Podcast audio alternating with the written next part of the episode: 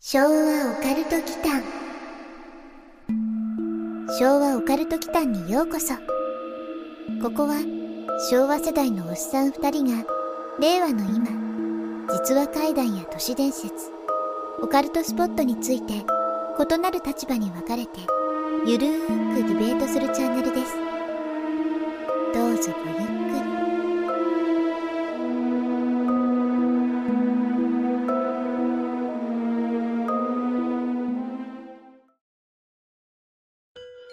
はい、皆さんこんばんは。こんばんは。昭和オカルト祈祷のマサです。やすくんことやすです。はい、えーっとね、またお便りを。はい。最近ね、結構お便りが頻繁なんですよ。ありがたいことに。嬉しいですね。今のところね、クレームはね、うんないんですけど、うん、うん、まあ今後来るかもしれないんだけど ね、今のところはなくって、うん、結構ね、若い方が多いかな。うん、う。うんん、想像していたよりもね。そうですね。投うん稿いただける方は若い方が多いんでしょうん、そう、まあフォロワーさんもそうなんだ。同年代はもちろんいると思うんですけどね。うん、うん、ね、この間来たので言うと、両親に、うん。 Gmail をようやく作ってもらえたので、ようやく感想を出すことができます、みたいなのが書いてあってね、うん、あの、いつも聞いてます、これからも頑張ってくださいっていうのがあったんだけど、うんそのシチュエーションを考えると、結構、中学生とかさ、うん、下手したら小学生とかさ、それぐらいの子だよね、うん、うん。と思ってさ、あ、あ、うあ、ん、いや、だからそんなね、若い子も聞いてくれてるなんてね、うん。なんか申し訳、なんか申し訳ないのもあれだけ ど、ありがたいなと思っいて。やうん嬉しいですね昭和なんて何にもわからないだろうなと思ってね。うん。うん。っていうね。うんまあ、そんな中で今日ちょっとまたお便り会はい。にしたいと思っていて、うん、頭だけだけどね。うん、う、うんご紹介します。えっとね、今回お便りいただいたのは、Twitter でもね、フォロワーです。西園寺さんっていう方ですね。ん、う。うんん。ツイッタースペースでね、スピーカー参加してくれたんですよねし。ていただきましたね。うん1月の最初の方ですね。うんあの時はあれかな、牛乳の話の時だったかな。よく覚えてるね。 そうですね、最近ね、スペースがちょっと開催できないぐらい、うん、ちょっと忙しいというか、うん 正確には忙しくてスペースを開催する元気がないっていう ね感じなんですけど、月1、2ぐらいはね、うん、うん。やりたいですよね。そうですね。うん、僕あの、バイクシェアで帰る時とかには放送してもいいかなと思ってるんだけどね、配信か。うんうんうんさて、ではお便りの内容に行きましょうか。はい。えーまあ前と同じでね、朗読ではなくて読み上げていきつつっていう形式でいきたいかなと思います。うんははいい。西園寺さんありがとうございます。いつも楽しく番組を聞かせていただいております。今回、ふと思い出した話があるので投稿いたします。うん私自身が体験したものではなく、少しゾッとする話といったものなので、番組の趣旨に沿わなければスルーしてください。ゾッとする話でね、大歓迎ですね。大歓迎だねううんん。一コアでも何でも。まあ、人コアの方が多いからね、なんか今のと ころ。うんうん。続けるね。うん。大学の友人の話です。うん。彼女が高校生の頃県内の大学の先生が学校に来て何かの話をしてくれるという機会がありました研究の講演であったのか、まあ、単なる大学の入試説明的なことだったのか聞いた私は忘れてしまいましたがとにかくその先生は来なかったそうなのです、うーん。ドタキャンは困りますね。まあ、ドタキャン、まあ、ドタキャンなのかな、うん。予定していた人はね、うん。うん、突然来来なないい困るよね、うん。これ続けるね理由も説明されないまま当然授業は中止となりうん。生徒たちはよくわからないままだったそうですうん。しばらくしてなぜこの時に先生が来なかったかが明らかになりますうん。うん。なんだろう。事故とか。思うよねうんうんでも後日って言ってるから、なんかやっぱり大きな出来事があったってことかああ安くんね鋭いですね、な。うん。これ西園寺さんねうん。書いてるんだけど、うん。なぜならうん。その先生が殺人事件を起こしていたからです 殺人これすごいすごい話だよねこれね、うん、しかも、なんというか、犯人側犯人だね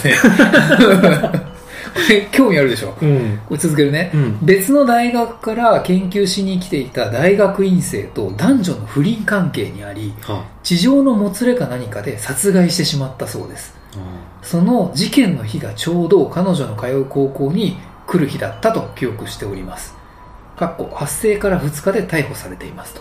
まあ、解決はしてるんだよねうん。うん。でもし事件の発覚が別のタイミングや状況であればうん。うん。人を殺してからうん。もしくはこれから人を殺そうとしている人がうん。高校生たちの前でうん堂々と話をする可能性があったうん。ということで聞いた時に大変ゾッとしたっていう話ですうん、なるほど。ね、うん。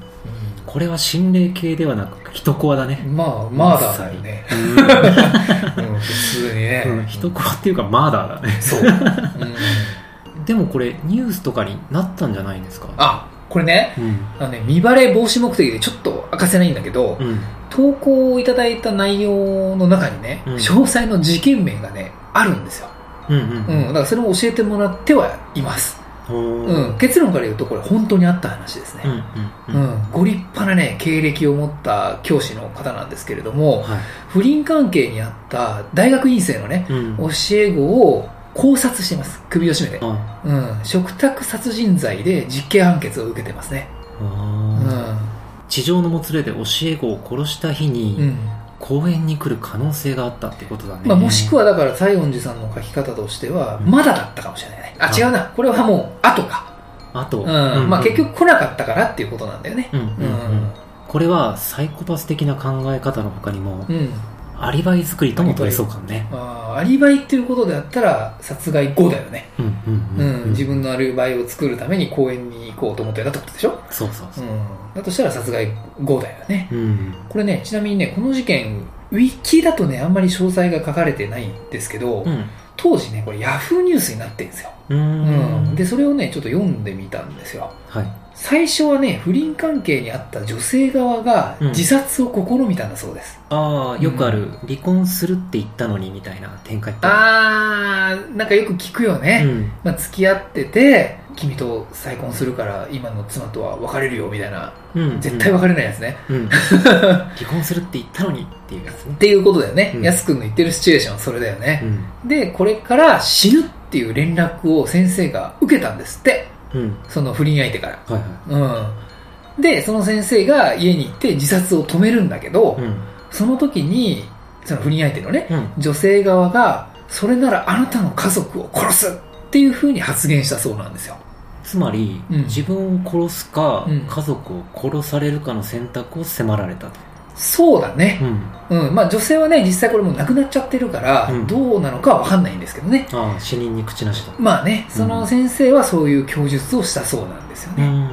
なので、サイコかどうかって言われるとちょっと疑問符があるんですよね。うんうんう。うんん、うん、まあ状況的にはなかなかこれハードだよね。そうだね、うん。そもそも不倫がそこまでこじれるのも問題だけどまあ不倫した時点でこじれるよね。 そっかうん。そうなのかそれはそうでしょ。うん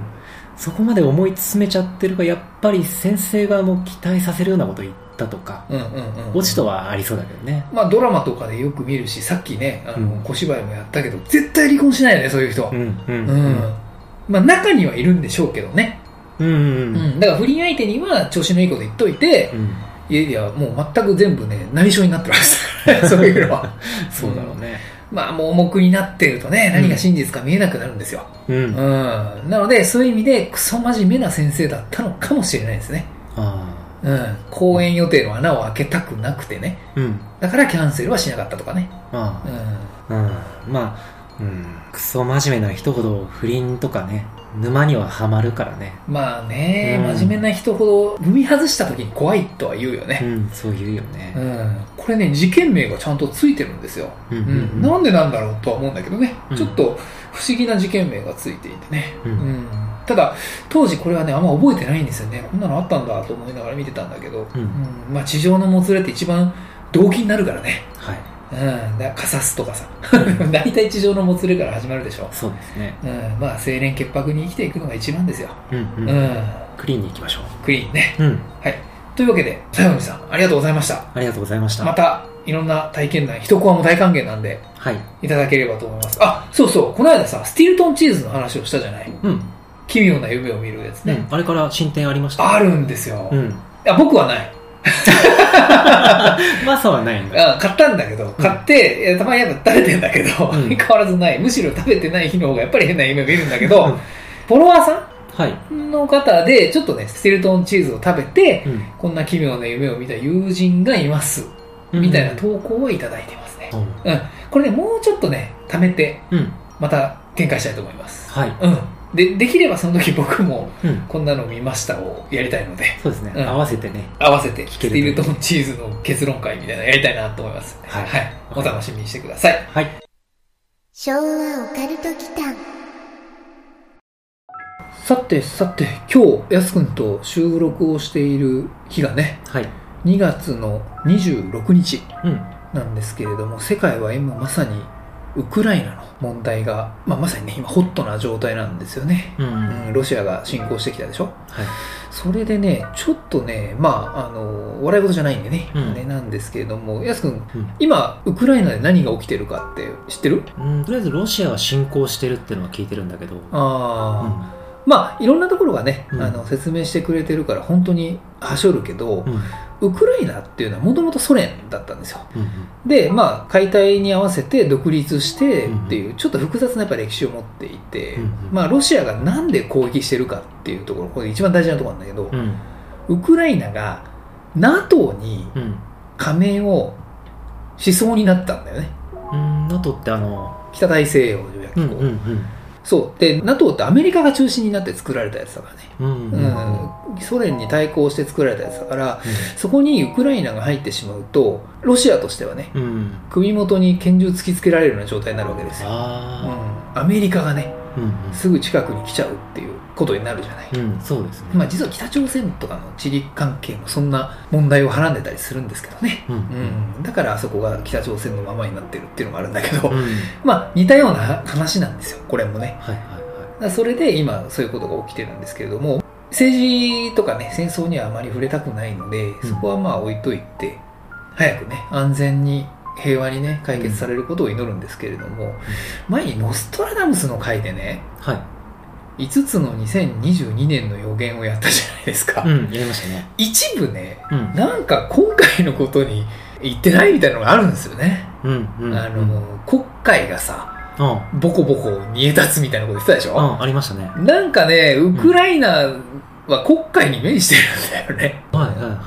はで、これ実際にロシアが侵攻してこないように、ウクライナが、今日まさにね、いうんウクライナの駐トルコ大使、バシリー・ボドナー氏は、うん23日、ウクライナは国会に停泊するロシアの軍艦を脅威とみなしており、まあ、ロシアがウクライナに侵攻した場合、トルコに対してロシア海軍の海峡通過阻止を検討するように要請するっていう風なニュースが出てるんですよ。うんうんつまりボスポラス海峡かな。うん通過してこられたら困るからねうん聞くかどうかは別だようんうん要は NATO に加盟していないまだねうんウクライナの言うことを NATO 加盟国が聞いてしまうと、うんまあ喧嘩売ってるようなもんだからねうんうんロシアとしてはうん本当にこれもしかしたらもう1週間で結論が出るかもしれない話なんで、うん本当にリアルタイムなところなんだけどこれさ国会がボコボコ煮え立つだろうみたいな話さはい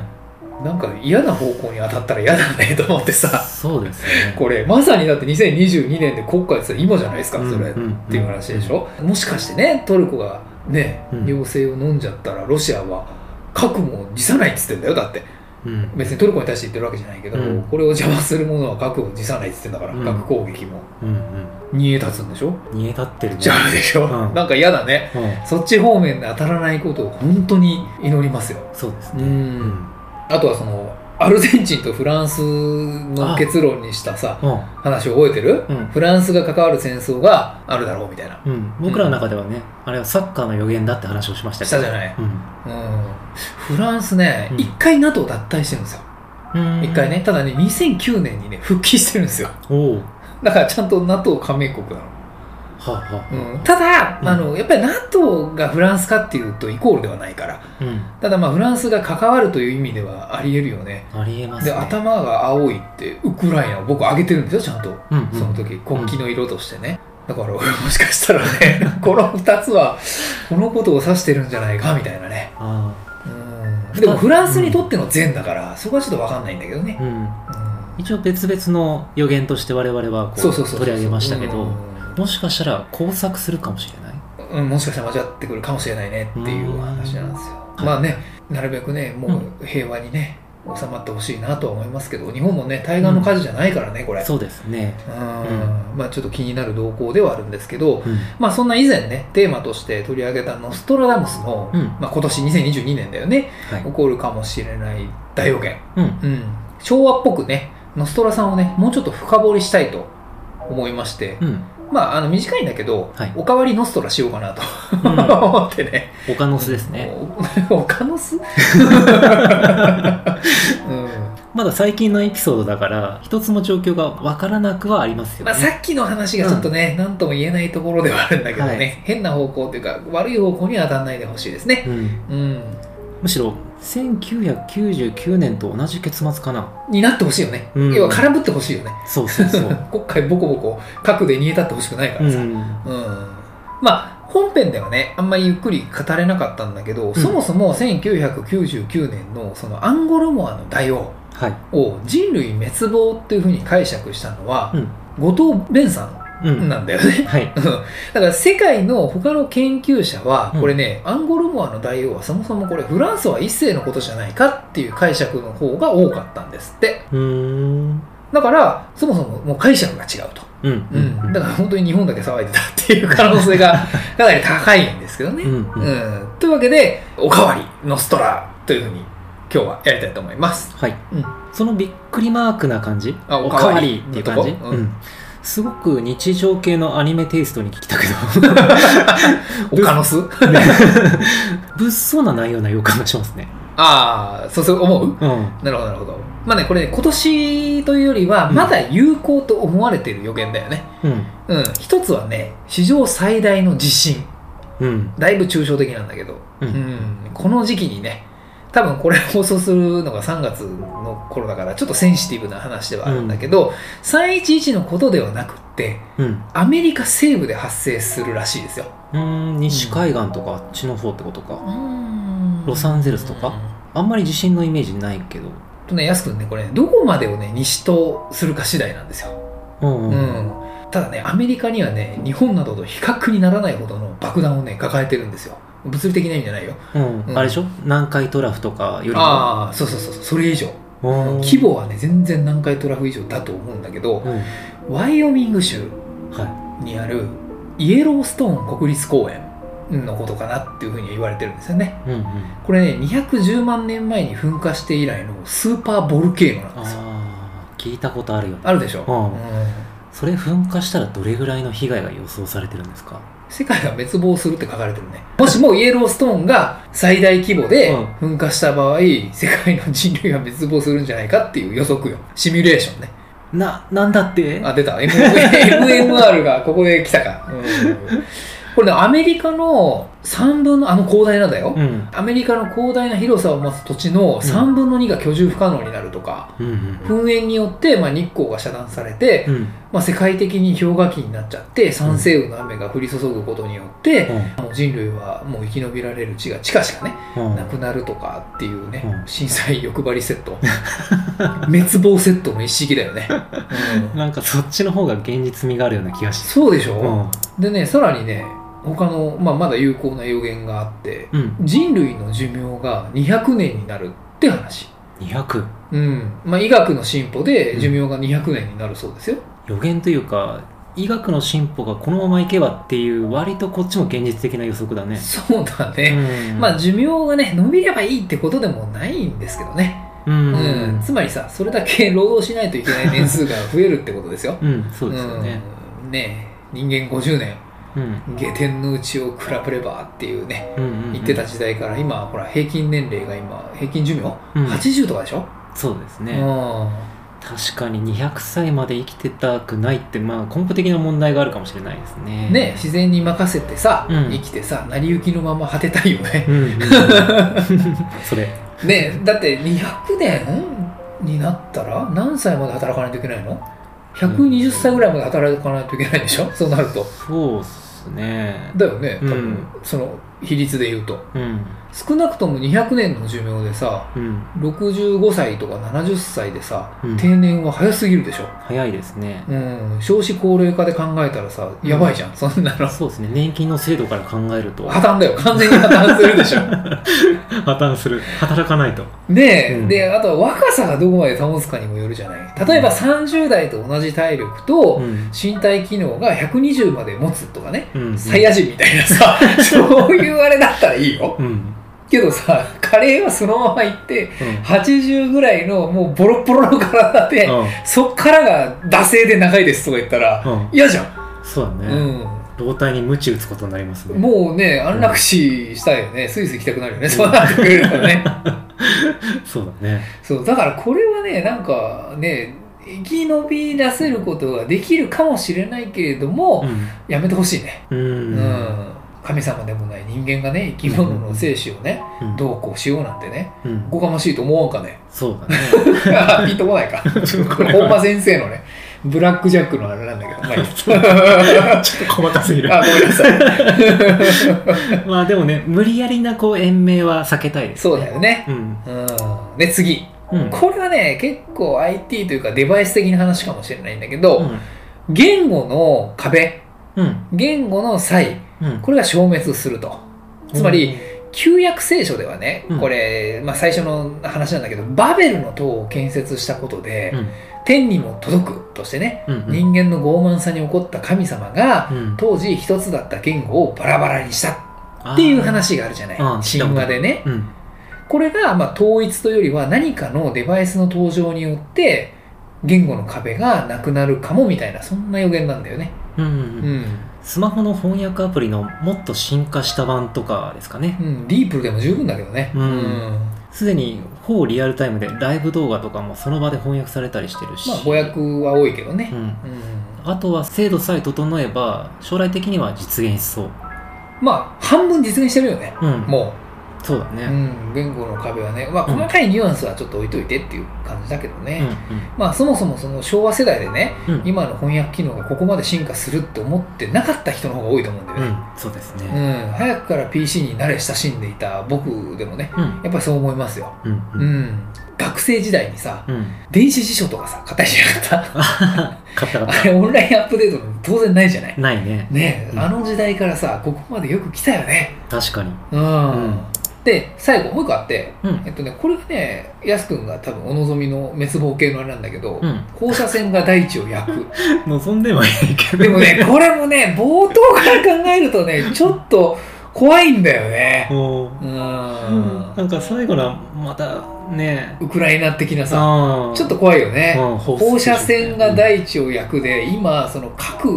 とかねうんあれをさちらつかせてるのはプーチンじゃん うんなんか嫌だよね嫌な感じですね、これ。ちなみにこれ内容言っていいうん、お願いします。王が森を盗みうん。空が開け、うん大地は熱で焦げるって言ってるのよ、このお王プーチンじゃ ないのっていうね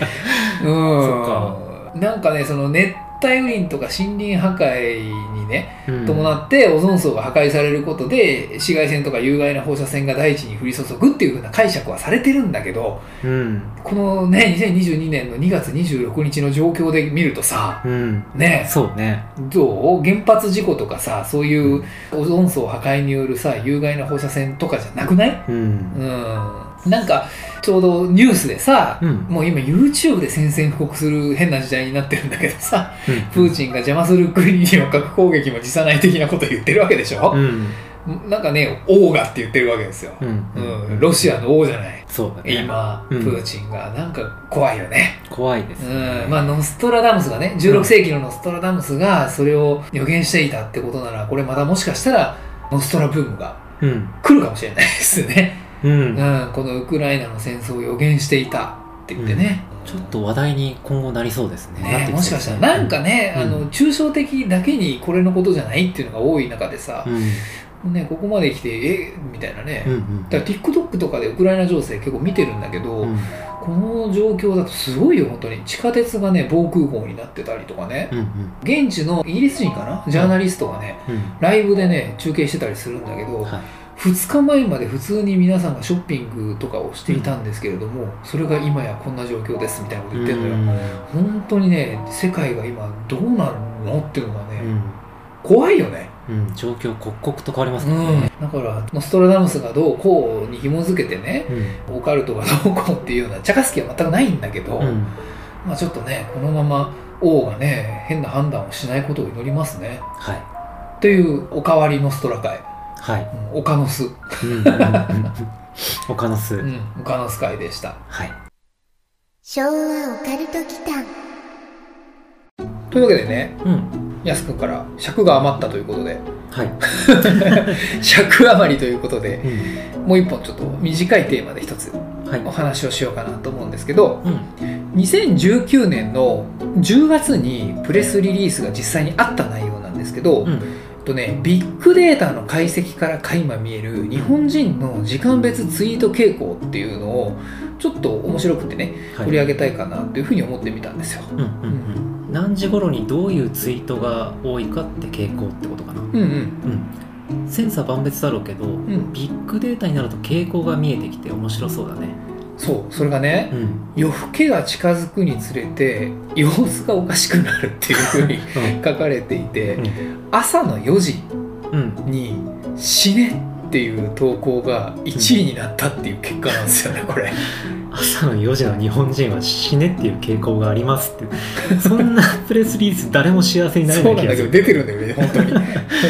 休日か平日かでも変わりそうじゃないそれうーんこれね統計学がちょっと絡んでる気がしていて、うんそもそもね休日前でもさうんやすくん4時に起きてるかい絶対寝てるわそうでしうょ、んうんうんなんならここ数年その時間帯いつ切り取っても寝てる自信あるうん、そうだよね、うん、まさは僕も多分そうんう、うん、20代の頃は例に漏れず3日徹夜とかねあうあん、三鉄って言ってたし、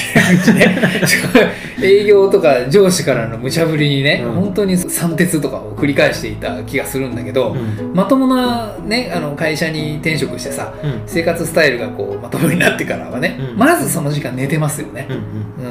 うん、でそっちの方が効率も結果的にいいからねあちゃんと寝た方がねあ、そうねまあ、つまり3時とか4時あたりに起きていて、うんかつネットがつながっていてツイートをするっていうアクションがあることうんに限るとねうんかなりねこれセグメンテーションされるんじゃないかっていう話なんですよ絞り込まれる ねそ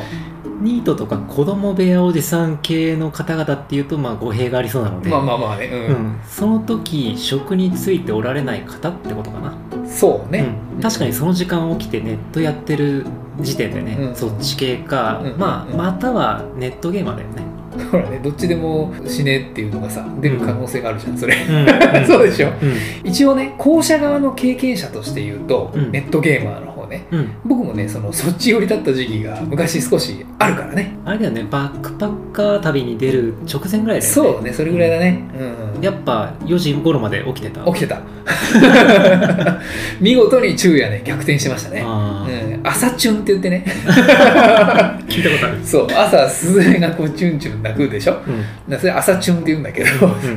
朝チュンと同時に就寝みたいなんね、うんううんん当時ツイッターなかったんですよ、うんううんんまあ、代わりにね某巨大掲示板とかはあったんだけど、うんまあ、そこにね死ねとかもしかしたら書いてたかもしれないですね、ミクロで見ても当たってることですよ当たってる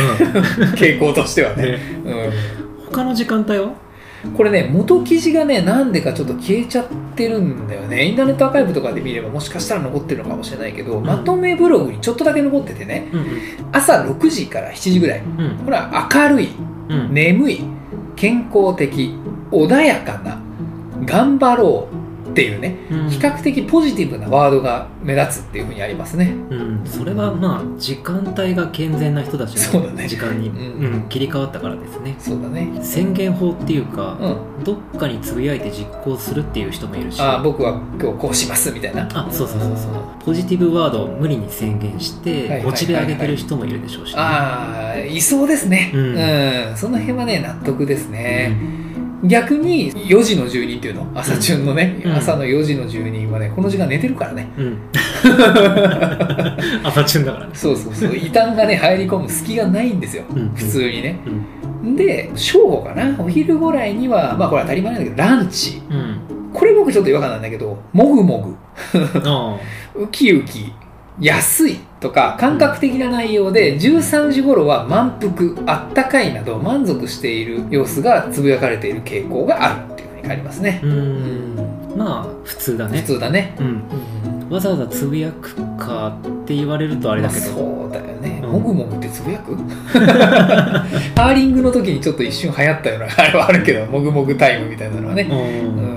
ツイッターは安い、フェイスブックはリーズナブル、インスタは高いけど映えるみたいな違いが出そうな話。あそのワードうん。ああツイッターを使う人は安いってこと安い。なるほどね意識がね当時ね高い感じだったからね、うんうん